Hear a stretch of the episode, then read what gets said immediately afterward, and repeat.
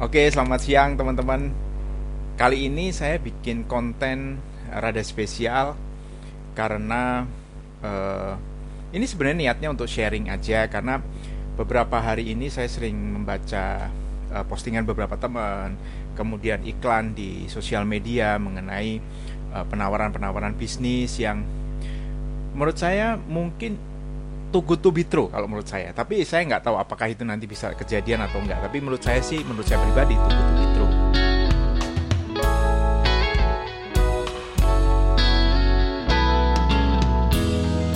Di mana salah satu penawarannya adalah uh, penawaran bisnis. Uh, ayo join bisnis saya satu bulan saya bisa beli Mercy baru atau join bisnis saya cukup dilakukan sambil rebah-rebahan gitu langsung bisa uh, kaya dan beli rumah, beli mobil mewah gitu ya tanpa melakukan apa-apa. Uh, saya terus terang orang yang uh, selama ini belum pernah seberuntung itu. Artinya saya punya bisnis, kemudian saya nggak ngapa-ngapain, bisnis saya bisa menghasilkan sampai bisa beli rumah dan uh, mobil mewah seperti itu. Nah, saya tidak bermaksud untuk menjelek-jelekkan bisnis seperti itu atau memberikan uh, opini terhadap bisnis seperti itu karena balik lagi itu mungkin bisa terjadi bisa tidak. Tetapi kali ini saya akan sharing apa yang sudah saya lakukan uh, berdasarkan pengalaman saya sejak 2006 keluar dari uh, industri media, kemudian merintis bisnis dari sejak mulai peternak bebek, kemudian akhirnya membangun namanya Mr. Black Coffee dari 2006 sampai dengan hari ini dan membangun uh, satu usaha uh, financial consulting yang berbendera uh, eh, BHR gitu ya. Dan ini sebenarnya sudah saya pernah tulis di dalam buku saya, judulnya Membangun Istana di Tengah Parit. Maka sharing hari ini kenapa saya namakan saya beri judul Membangun Istana di Tengah Parit gitu teman-teman semua. Oke. Okay. Uh, kita akan uh, mulai sharingnya. Mungkin teman-teman sudah tahu sedikit mengenai saya. Uh, saya S1 di IPB, kemudian saya mem memiliki gelar uh, Certified Financial Planner dari uh, eh, UPH, Universitas Pelihata Harapan. Dan ini adalah beberapa karir dan pencapaian saya. Uh, saya juga punya usaha sektorial, tadi jualan kopi.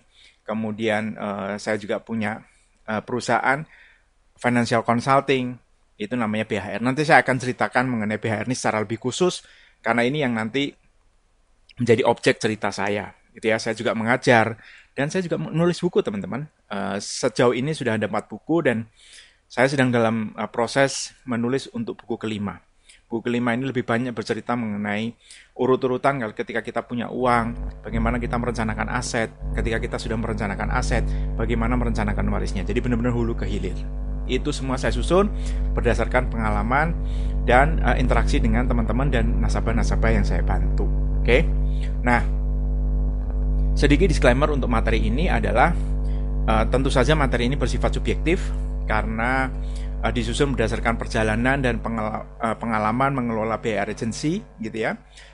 Bila ada uh, yang cocok ya silahkan diambil, kalau enggak ya nggak usah diambil gitu ya. Artinya apa? Saya pengen cerita bahwa apa yang saya bangun tadi dari kopi, nulis buku, consulting itu semua dibangun berdasarkan proses gitu ya. Dan uh, tidak ada yang saya lakukan sambil rebah-rebahan. Kebetulan seperti itu, gitu ya. Nah, saya akan mulai uh, dari awalnya sendiri. Kenapa uh, apa namanya? Waktu itu BHR dimulai dari membangun membangunnya dimulai dari membuat satu agensi asuransi. Kebetulan istri saya sudah 20 tahun di industri asuransi, kemudian uh, suatu kali ada penawaran dari satu, salah satu perusahaan asuransi joint venture dan kami sebetulnya istri saya yang ditawarin un, diminta untuk membuat satu agensi yang memegang untuk wilayah uh, Greater Bogor gitu ya. Nah, pertanyaannya, ngapain sih masuk ke uh, bisnis asuransi kan pasti pertanyaannya seperti itu kan. Nah, jadi yang banyak diceritakan orang tentang bisnis asuransi adalah ya sulit lah, bisnis yang sulit, bisnis penolakan lah, dilecehkan sama orang gitu karena uh, apa namanya uh, jualan mungkin ada yang bilang jualan door to door gitu ya. Kemudian gagal karena memang banyak yang gagal tetapi yang diceritain memang yang gagal-gagal aja. Dan ini bisnis hanya memang untuk para pengangguran aja gitu katanya seperti itu gitu ya. Tetapi apakah benar seperti itu? Saya harus luruskan bahwa banyak yang diceritakan orang seperti ini tetapi yang tidak banyak diketahui orang adalah di bisnis ini kita juga harus pinter karena kita ngedukasi orang gitu karena kebetulan dari hasil interaksi saya dengan uh, banyak sekali nasabah, barangkali udah ratusan gitu ya, banyak orang yang bisa cari duit tapi ngelolanya nggak bisa. Mungkin saya kira teman-teman semua juga sudah banyak dengar uh, baca berita ya, di mana mungkin yang paling viral sekarang kan uh, apa namanya para penduduk di satu desa di Tuban yang dapat terima ganti rugi miliaran, apa yang mereka lakukan pertama kali? Beli mobil. Ketika duitnya habis buat beli mobil, buat beli tanah lagi udah nggak ada. Akhirnya mereka ya sudah. Udah gitu beli mobil tetapi tidak bisa nyetir mobil. Akhirnya mobilnya nabrak-nabrak. Nah itu perlu edukasi. Bagaimana mengelola uang. Bagaimana supaya uang itu memberi keberlangsungan hidup gitu ya juga memberi ilmu tadi mengedukasi memberi ilmu otomatis ya kemudian bantu orang gitu ternyata saya belakangan baru tahu bahwa dan ini jarang banyak diceritakan orang adalah eh, banyak keluarga-keluarga yang terbantu karena punya asuransi. Dan umumnya yang di-share di sosial media itu komplainnya. Kenapa? Karena orang biasanya kalau sudah dibantu, sudah keluar klaimnya, jarang mau cerita. Tetapi kalau misalnya ada kecewa gitu ya, itu ceritanya ke mana-mana gitu. Nah, saya harus sampaikan bahwa bisnis asuransi itu ternyata banyak bantu orang. Banyak meringankan beban orang. Ya bayangin kalau misalnya kayak sekarang zaman COVID itu, saya pernah dengar cerita dari salah satu tim kami, itu satu keluarga, empat orang, itu klaim untuk uh, COVID-nya hampir satu miliar gitu, 200 juta per orang. Itu luar biasa gitu. Itu kalau nggak punya asuransi ya lumayan gitu ya. Maka ini yang jarang di, uh, diketahui orang gitu ya. Nah, apalagi yang jarang diketahui orang adalah bahwa di profesi ini itu adalah profesi untuk orang-orang sukses, justru bukan orang-orang gagal gitu ya. Kalau tadi bicara ada yang gagal, pastilah profesi apa sih yang nggak ada gagalnya? Pasti ada gagalnya. Tetapi yang yang gagal ini suaranya lebih banyak gitu. Suaranya lebih kencang dibanding yang sukses. Karena ya alami aja. Kalau kita cerita kesuksesan diri sendiri itu kan kayaknya sombong gitu ya. Orang nanti bilang sombong. Tapi sebenarnya banyak yang sukses gitu. Dan di situ karena eh, apa namanya ada target, kemudian ada ada pencapaian, ya di situ pasti banyak prestasi. Artinya kumpulan orang-orang juga yang berprestasi, sukses berprestasi. Dan ini elit, elitnya kenapa? Karena ternyata tidak semua orang bisa gitu. Banyak orang yang pengen masuk karena ter, mungkin awalnya masuk tergiur oleh tadi penghasilan dan segala macam, tetapi ternyata nggak bisa karena nggak tahan di prosesnya gitu. Dan tentu saja sukses dan prestasi tadi mendapatkan uh, apresiasi gitu kan. Nah ini yang jarang diceritakan oleh orang. Maka tahun 2014 eh, ketika istri saya bilang ayo uh, join di bisnis asuransi, saya terus terang uh, juga belum kebayang gitu ya. Sampai akhirnya saya pikirin gitu ya, saya saya orang yang suka mikir gitu ya. Saya pikirin dan kemudian saya nemu satu quote bagus dari uh, Pak Warren Buffett. Ya saya kira semua orang tahu, teman-teman juga pasti tahu siapa beliau. Yang dia cerita bahwa uh, apa namanya yang ini saya kutip di dalam uh, buku saya di halaman 19 bahwa kalau kita bisa kita bikin bisnis itu adalah uh, apa namanya kalau bisa bisnis kita itu ibaratnya satu bangunan, satu istana yang dikelilingi oleh parit, gitu ya. Parit itu kita bayangkan sebagai obstacle. Jadi nggak semua orang bisa masuk ke gedung atau istana itu, gitu ya, karena ada obstacle itu, karena ada halangan itu, gitu. Ada proses yang memang harus dilalui untuk bisa sampai ke gedung itu. Dan kalau bisa paritnya itu diisi sama ikan piranha sama buaya makin susah lagi gitu. Artinya begitu kita sudah bisa sampai ke istana dan kita bisa bangun istananya, orang lain akan susah masuk. Kira-kira seperti itu. Nggak gampang masuk lah. Kira-kira nggak bisa gampang masuk. Artinya persaingannya pasti akan sedikit. Gitu. Itu itu nasihatnya Pak Warren Buffett yang saya sangat terkesan. Saya baca bukunya, saya terkesan dan itu saya kutip di halaman 19 buku saya tadi membangun istana di tengah parit dan ini kira-kira uh, terjemahan saya terhadap eh, apa-apa yang tadi disampaikan oleh Pak Warren Buffet. Jadi bisnis ini bagus, ya tadi karena dengan tadi apresiasi, prestasi, elit segala macam bagus, punya potensi income yang besar. Ya yes, kita nggak nggak perlu pungkiri mana ada orang jualan produk nggak ada modal gitu ya, untungnya 30% gitu. Nah, dan ada produk-produk yang ngasih untung 30% sampai tahun kedua gitu. Itu jarang ada ada bisnis yang bisa seperti itu. Dia buka peluang berprestasi tapi nggak semua mampu menjalaninya. Gitu. Ya kan tadi obstacle banyak gitu. Terutama obstacle yang paling utama adalah uh, kemauan untuk belajar. Banyak orang gagal di bisnis ini karena nggak mau belajar. Padahal kita mau mengedukasi orang bagaimana kita mengajarin orang kalau kita juga sendiri nggak ngerti gitu. Nah itu biasanya obstacle terbesar karena orang nggak mau belajar. Nggak bisa belajar gitu ya. Padahal ironis ya uh, yang rata-rata join itu rata-rata orang tua artinya dia punya anak orang-orang tua ini selalu menuntut anaknya untuk belajar. Ayo dong belajar yang rajin, ayo punya prestasi, ayo punya ranking semacam. Tapi ironisnya, ketika dia sendiri orang tuanya disuruh belajar itu nggak mau, gitu.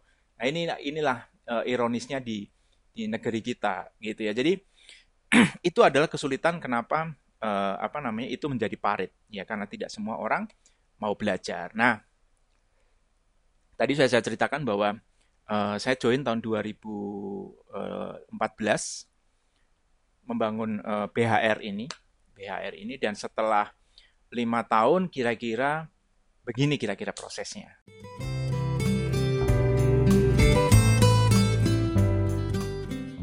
Nah, saya perlu ceritakan dulu bahwa latar belakangnya. Nanti kenapa kami melakukan ini, kenapa melakukan itu. Jadi setelah kami masuk gitu ya, saya dan istri saya masuk ke bisnis ini, kami belajar gitu ya. Apa yang kami lakukan pertama kali adalah kami melakukan studi banding. Jadi kami minta rekomendasi memang agensi-agensi atau uh, apa namanya uh, perusahaan agensi yang memang sudah sukses gitu ya, uh, di mana kami datang. Jadi waktu itu kami datang ke Malang, kemudian kami juga datang ke Jakarta karena kami di Bogor gitu ya. Kami datang ke Jakarta ke Malang kami belajar kepada agensi-agensi yang memang sudah sukses. Tapi kami melihat bahwa rata-rata agensi yang besar dan sukses itu, gitu ya, itu usianya 15 sampai 20 tahun gitu. Bangunnya itu perlu waktu 15 sampai 20 tahun. Sedangkan kami berdua, saya dan istri saya itu umur udah 50, saya umur saya udah 50 tahun gitu. Istri saya sedikit di bawah itu, tetapi kurang lebih sama lah. Artinya kami berpikir bahwa kalau saya harus bangun bisnis 15-20 tahun, kelamaan waktu kami nggak banyak. Ya artinya gini lah, kita juga pengen menikmatin gitu. Kalau bisa umur 60 gitu, 55 60 kami sudah pensiun gitu. Sudah sudah menikmati hasil bisnis ini gitu. Setelah kita kerja keras, kita nggak perlu terlalu terlalu lama kerja kerasnya, kita sudah bisa menikmati. Maka kami berkesimpulan bahwa dari hasil belajar itu bahwa kami perlu akselerasi. Karena dalam bisnis ini nggak ada shortcut. Nggak ada jalan pintas. Yang kita bisa lakukan adalah mengakselerasi. Bagaimana caranya 15-20 tahun itu kita lipat menjadi hanya mungkin 7 sampai 10 tahun maksimal. Jadi usia 60 tahun kami sudah bisa menikmati gitu. Sudah bisa pensiun lah istilahnya. Bisnis sudah bisa berjalan. Nah, lalu kami belajar dari situ dan kami kami mengambil satu kesimpulan bahwa ini kesimpulan saya ya, mungkin teman-teman yang sudah lama di industri asuransi mungkin bisa koreksi atau mungkin ini bisa nggak cocok, tapi ini hasil kesimpulan saya bahwa bisnis asuransi itu nggak cuma sekedar selling gitu, nggak cuma sekedar jualan. Ternyata di bisnis asuransi itu dibangun berdasarkan ada dua pilar yang lain selain jualan, yaitu pilar training and development, mengembangkan manusia, dan rekrutmen. Jadi sebenarnya rekrutmen dulu. Rekrutmen dan training development. Artinya apa? bisnis ini bisa berkembang ya sebagaimana bisnis yang lain ya, pasti kalau uh, ukuran bisnisnya besar, ukuran bisnis besar itu bisa diukur dari uh, omset, bisa diukur dari jumlah orang yang terlibat di dalamnya, gitu. Maka secara periodik itu harus dilakukan namanya proses rekrutmen. Kenapa? Karena kadang-kadang orang ketika masuk ke bisnis ini mungkin masih belum sukses, belum kaya gitu dalam tanda petik ya, belum punya apa-apa. Tetapi dalam perjalanan waktu karena mungkin dia sungguh-sungguh, dia akan satu pada satu level di mana dia udah bisa beli apa-apa. Di mana dia ya sudahlah aku berhenti aja. Nah kalau nggak ada darah segar, nggak ada rekrutan baru, tentu ini bisa akan berhenti. Maka kita tidak berhenti untuk melakukan rekrut supaya ada terus ada darah segar, supaya ada terus tenaga-tenaga baru gitu. Uh, apa namanya semangat-semangat baru. Nah itu rekrutmen. Pilar yang lain adalah pilar membangun selling tadi adalah training and development karena orang yang masuk ke sini, masuk ke ke bisnis ini harus dididik. Ya tidak semua orang ngerti gitu tentang uh, perencanaan keuangan, perencanaan aset, apalagi perencanaan pajak, perencanaan waris. Nggak semua orang ngerti itu ilmu-ilmu mahal semua karena kita harus sekolah untuk bisa mendapatkan itu. Nah, sedangkan orang yang masuk itu diminta untuk bisa ngajarin nasabahnya. Supaya nasabahnya punya tadi perencanaan keuangan, perencanaan aset, perencanaan pajak, perencanaan waris yang benar. Jangan sampai nanti nasabah-nasabah ini eh, punya masalah di keuangan di belakang hari. Sekarang mungkin oke-oke aja, tapi begitu begitu nanti pensiun. Atau mungkin salah satu anggota keluarganya meninggal, gue berantakan gitu karena nggak punya perencanaan yang bagus soal keuangannya. Maka harus diajarin. Ada training and development. Gitu. Nah belajar dari situ semua kami merasa bahwa saya dan istri saya merasa bahwa BHR ini tidak harus cuma bisa jualan aja. Mungkin kalau cuma jualan aja ya orang dilatih sedikit jualan mungkin bisa. Atau orang punya bakat untuk bisa jualan suruh jualan bisa. Tetapi jualannya bener atau enggak? Gitu. Karena ini ada unsur edukasi loh. Gitu. Maka berdasarkan ilmu tadi berdasarkan apa yang kami olah dari kami belajar itu BHR itu kami bangun berdasarkan BHR agency terutama dibangun berdasarkan dua pilar ya dua pilar di mana uh, bisnis utamanya adalah BHR agency di mana di situ ada agency selling tadi selling produk-produk asuransi jiwa untuk individu maupun korporasi. Kemudian dibangun juga oleh dua pilar yang lain. Jadi ditopang oleh dua pilar yang lain yaitu BR Academy dan BR Publishing. BR Publishing itu publikasi untuk menarik orang untuk bisa join, gitu ya. Membuat produk-produk yang eh, apa namanya menarik supaya orang itu juga eh, uh, tertarik melihat bisnis ini, tidak salah melihat bisnis ini tadi yang mereka bayangkan keliru itu kita benerin gitu ya. Dan ada BR Academy yang melakukan proses training and development gitu. Tapi pertanyaannya kan begini. Saya dan istri saya ngejalanin bisnis bareng. Kami satu kantor bareng. Di rumah juga bareng. Bagaimana prinsip yang harus kami pakai supaya kami nggak suka bentrok gitu kan? Kan repot kalau suami istri ada di rumah bareng, di kantor bareng kan suka suka ada bentrok-bentrok gitu ya satu lebih dominan dari yang lain itu nggak bagus kan nah kami punya satu prinsip prinsip kami adalah tidak boleh ada dua matahari di satu langit gitu jadi walaupun kami mengerjakan ini suami istri kami nggak kerja barengan kami punya pembagian tugas yang sangat uh, ketat gitu ya jadi uh, tadi tidak ada dua matahari di satu langit jadi langitnya uh, langitnya beda, mataharinya beda. Kira-kira seperti itu, gitu ya. Nah, gimana caranya? Jadi kami membagi tugas. Jadi istri saya fokus hanya mengurus soal PR agency, tim, admin di sana, gitu ya, pelaksanaan pekerjaan di BHR agency. Sehari-hari istri saya yang mengelola. Tetapi saya itu mengelola langit yang berbeda. Jadi saya matahari di langit yang berbeda, gitu ya. Jadi saya hanya bertugas mengurusin BHR Academy dan BHR Publishing. Istri saya tidak ikut campur di sini. Demikian juga saya tidak ikut campur di urusan BHR Agency. Ini membuat uh, apa namanya? Secara pekerjaan friksi kami tidak terlalu banyak karena kami tidak terlalu overlapping. Kami masing-masing punya lapangan sendiri, punya langit sendiri-sendiri, gitu ya.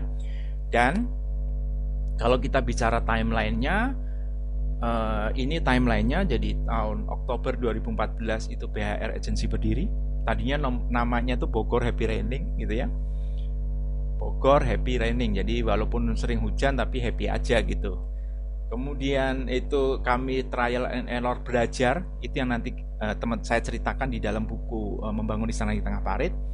Hingga akhirnya Juni 2019 uh, BHR ini berubah menjadi satu perseroan terbatas gitu ya. Tentu saja dengan banyak alasan. Salah satu alasannya adalah supaya ini bisnis menjadi lebih serius.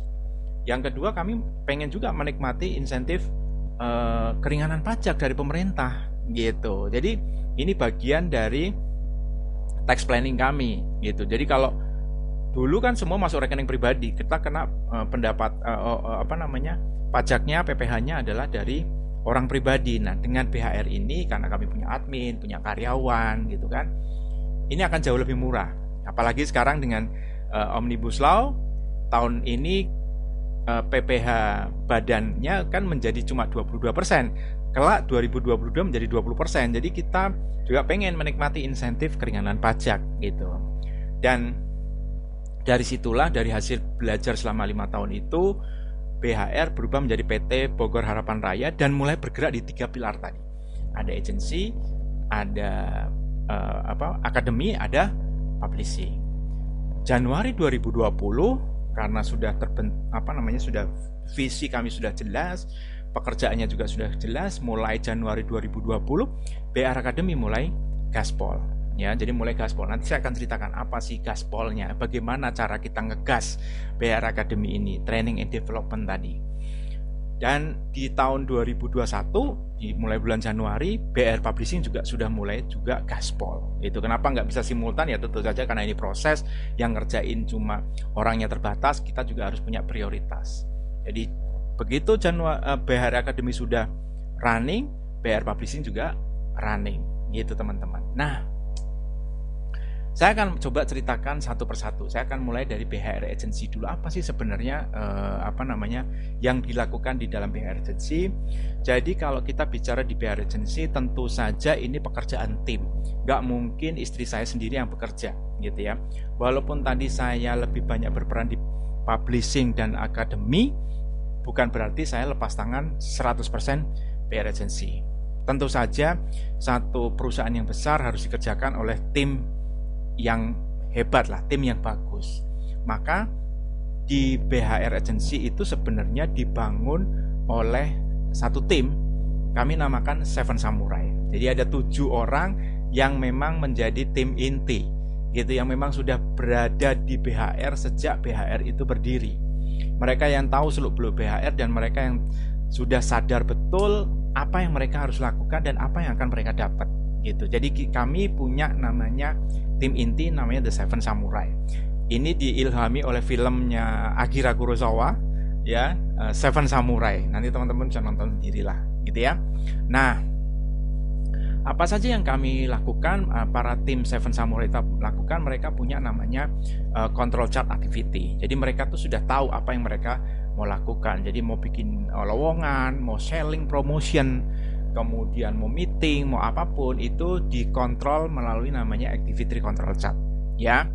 Dan mereka juga melakukan monitoring, monitoring terhadap siapa, terhadap timnya lagi. Jadi Seven Samurai itu masing-masing punya tim. Mereka kontrol timnya melalui satu mekanisme monitoring, gitu ya. Jadi kami itu punya satu mekanisme monitoring memakai namanya pita merah, pita kuning.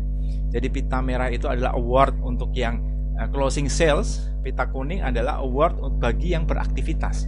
Jadi yang tidak ada aktivitas tentu saja tidak punya award karena kita biasa menghargai prestasi-prestasi kecil.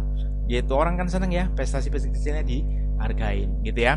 Nah, kami juga melakukan apa yang dibilang sebagai sales builder di mana kita memonitor uh, proses yang dilakukan oleh tim karena bagaimanapun satu uh, closing penjualan itu tidak ada yang langsung pasti ada proses yang harus dilalui dan kami pengen memastikan bahwa teman-teman di BHR ini melalui prosesnya dengan benar gitu.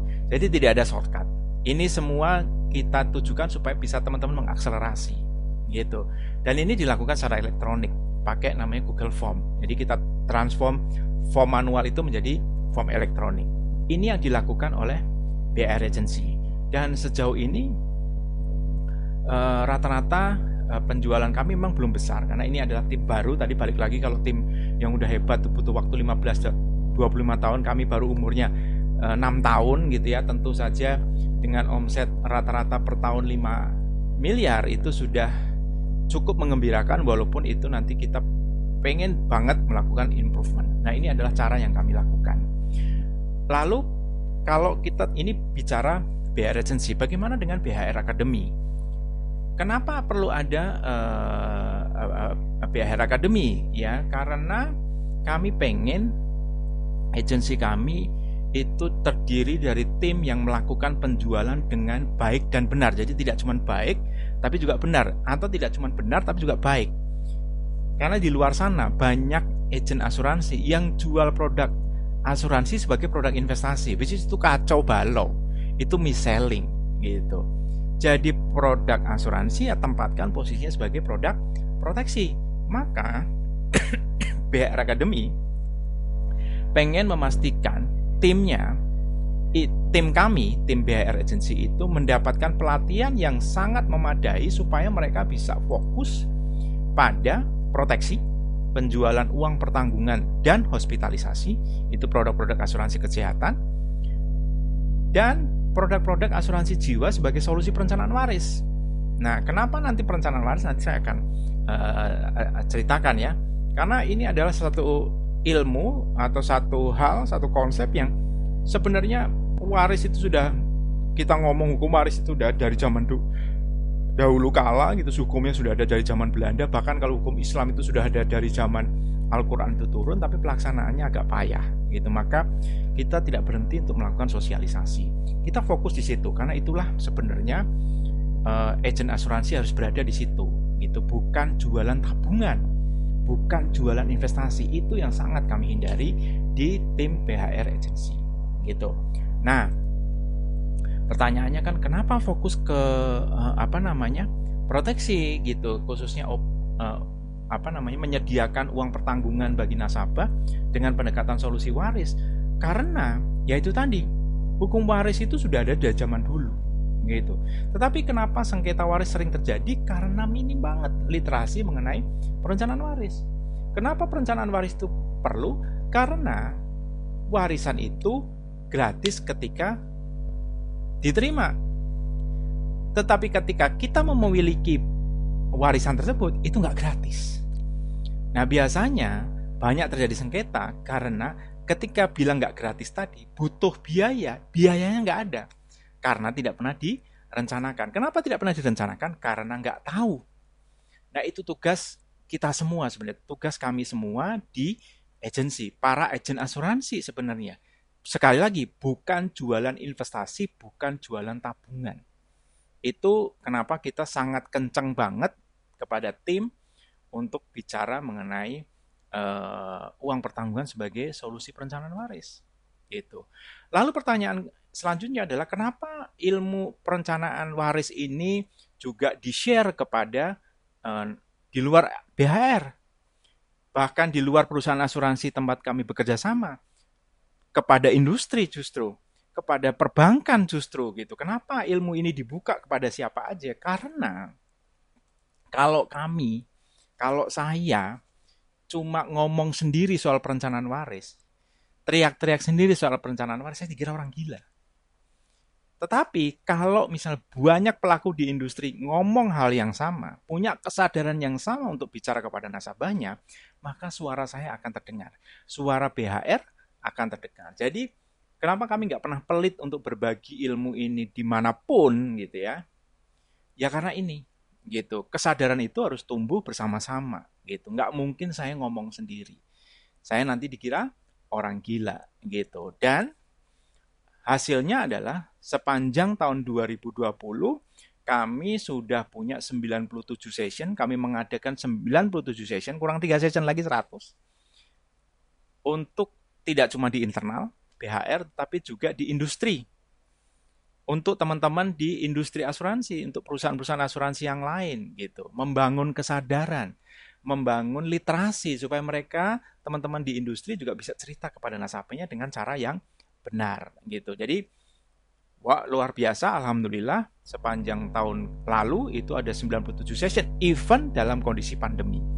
Jadi menurut saya ini yang uh, kami akan terus bangun. Semangat ini yang membuat kami terus merasa bahwa ini yang harus kita lakukan gitu. Ini yang harus dilakukan oleh PR Academy selain membangun tim kami sendiri juga membangun di industri. Dan tidak berhenti sampai di situ aja, kami juga bicara untuk teman-teman di perbankan di banking, terutama untuk nasabah-nasabah priority banking. Kenapa? Karena mereka orang-orang yang berpotensi punya masalah di pembagian waris. Tentu saja karena aset mereka banyak gitu. Jadi perlu ada penyadaran Perlu ada orang-orang yang bisa membuka mindset. Itu makanya saya berbicara dengan uh, para nasabah priority banking di uh, saya kira hampir semua bank multinasional yang ada di Indonesia. Itu teman-teman. Nah, itu BHR Agency, kemudian BHR Academy. Bagaimana halnya dengan BHR Publishing? Apa sih sebenarnya tugas dia? Selalu saya sampaikan kepada teman-teman setiap kali saya bicara BHR Publishing adalah gambar ini. Kalau teman-teman ketemu dengan dua orang ini, ya dengan dua orang ini yang menawarkan satu barang di mana barang itu harganya sama, fiturnya sama, bentuknya sama, kualitasnya sama, kira-kira akan beli dari siapa? Itu yang pertanyaan selalu saya ajukan kepada teman-teman di industri ketika saya memulai bicara soal BR Publishing. 99,9% akan memilih membeli dari yang bajunya kotak-kotak. Kenapa? Karena orangnya, orang yang pakai baju kotak-kotak lebih terkenal daripada yang pakai baju polosan warna eh, biru tua ini. Artinya apa? Artinya seorang penjual itu harus punya publicity. Dia harus dikenal gitu ya. Sebelum menjadi terkenal dia harus dikenal dulu. Dia harus dikenal Supaya apa? Supaya orang mudah percaya. Gitu. Setelah tadi ter dia pinter belajar di training, dia harus juga terkenal. Karena kalau dia tidak terkenal, dia nggak akan dia akan susah untuk jualan barang karena dia perlu waktu untuk meyakinkan orang.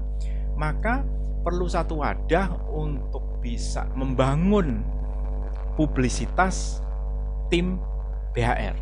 Dan teman-teman di industri nanti lama-lama saya akan coba mengelaborate untuk teman-teman di industri membuat mereka terkenal Supaya apa? Supaya nasabah percaya gitu. Nah, cara yang kami lakukan adalah kami menerbitkan buku. Jadi setidaknya hari ini sudah ada yang diterbitkan oleh BR Publishing baru satu memang terus terang. Eh, hartamu bukan hartamu tapi kami punya rencana di Juni 2021 akan menerbitkan satu buku lagi di mana buku ini lebih banyak bercerita tentang pekerjaan di industri asuransi seperti apa sih? Bantu nasabah nasabah itu masalahnya apa sih? Dan bagaimana cara kami mengasih solusi? Sebenarnya itu yang uh, kami ceritakan. Jadi lebih untuk supaya orang aware bahwa pekerjaan ini tidak sekedar cuma jualan aja gitu dan kalau tadi kami bicara soal uh, publisitas maka kami bicara soal media nah kami menggunakan segala macam media untuk bisa mengangkat untuk bisa membuat tim terkenal gitu ya semua media karena sekarang zamannya sosial media tentu saja kami tidak bisa lepas dari namanya sosial media gitu. Jadi sejak tahun 2021 kenapa tadi kita bilang bahwa publishing itu gaspolnya 2021 karena tadinya kami berpikir bahwa yuk publishing itu orang bikin buku gitu. Tapi ternyata nggak sederhana. Buat sebagian orang bikin buku itu nggak sederhana gitu. Jadi akhirnya kita berpikir kalau kita minta orang-orang yang sukses ini bikin buku lama gitu Bagaimana mereka mau menginspirasi? Kita harus nunggunya lama, maka kita pakai format digital. Kita bikin eh, YouTube channel, kita bikin IG live, kita manfaatkan Facebook, Twitter, bahkan sekarang mulai masuk ke TikTok gitu ya, untuk membangun awareness tersebut, gitu. untuk membangun keterkenalan, publicity tadi. Nah, ini adalah salah satu cara untuk membangun uh, personal branding teman-teman di BR. Jadi membuat mereka menjadi orang yang tadi berbaju kotak-kotak. Lebih terkenal sehingga orang lebih mudah percaya untuk bisa membeli nasihat, membeli produk dari teman-teman di BHR. Nah, teman-teman, itu yang mungkin saya bisa ceritakan mengenai uh, bagaimana kami membangun bisnis ini. Dan ini bukan proses yang pendek. Ini prosesnya panjang tidak kami lakukan dengan rebah Kami belum menemukan formula untuk bisa dalam tanda kutip kaya secara instan dengan rebah-rebahan. Ini adalah bisnis yang berproses. Dan bisnis yang berproses pun kami bangun dengan visi. Gitu. Ini bukan pekerjaan satu malam dua malam. Ini bukan pekerjaan satu tahun dua tahun. Ini pekerjaan untuk 7 sampai 10 tahun ke depan. Itu yang mungkin saya bisa sharing teman-teman eh, BHR teman-teman di channel YouTube saya. Semoga pengalaman ini bisa menjadi inspirasi buat teman-teman yang sekarang sedang membangun bisnis atau akan membangun bisnis. Karena pada dasarnya baik waktu saya membangun Mr. Black, membangun BHR itu sama aja prosesnya. Kita harus punya visi, kita harus kerja keras, kita mesti ngerti apa yang harus kita lakukan dan bagaimana cara kita melakukan. Terima kasih teman-teman semua, semoga sharingnya bermanfaat. Sekali lagi, kalau ada yang cocok silahkan diambil, kalau nggak cocok nggak usah. Salam sukses untuk kita semua, sampai jumpa di sharing